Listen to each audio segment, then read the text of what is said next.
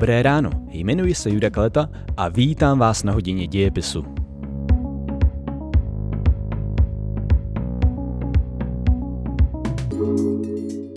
Vítejte u poslechu podcastu Hodina dějepisu.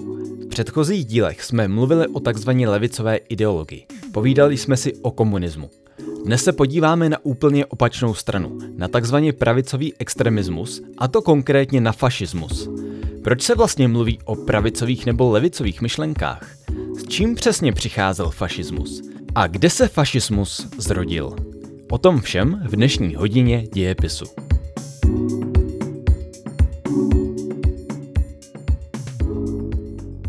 Než se dostaneme k samotnému fašismu, zkusme si alespoň trochu vyjasnit, jak si lidé člení různé politické směry a ideologie.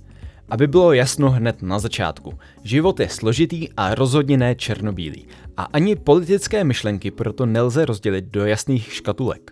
Přesto to lidé dělají. Proč?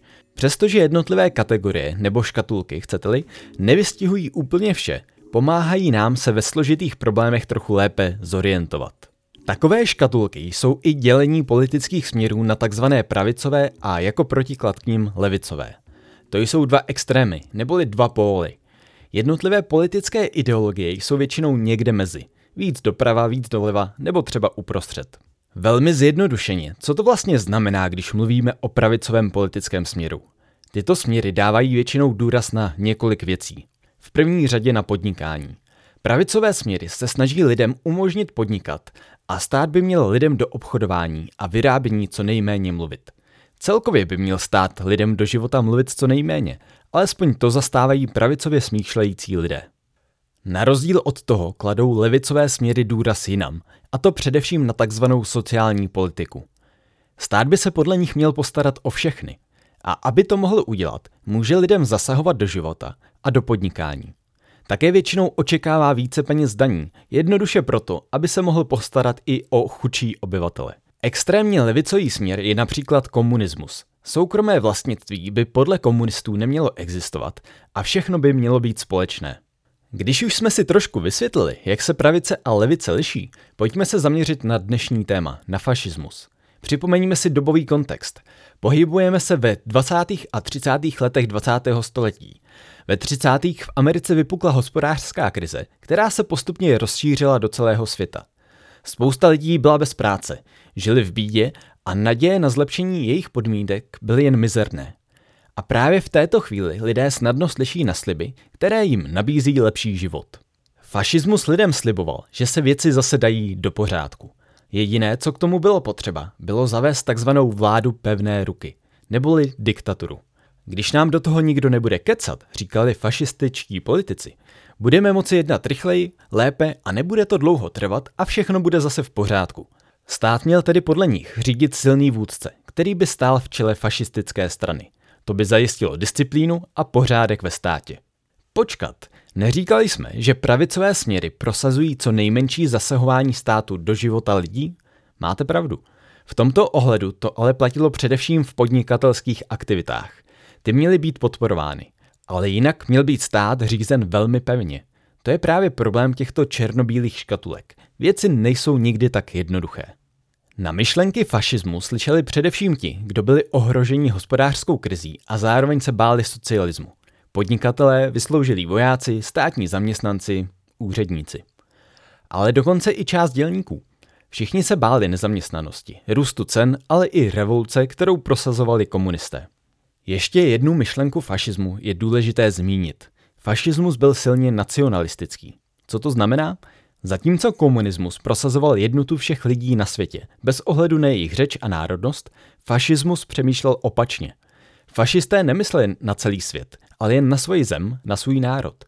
Naši lidé jsou na prvním místě, říkali. I to se některým lidem, kteří si připadali ohrožení jinými národy nebo kulturami, zamlouvalo.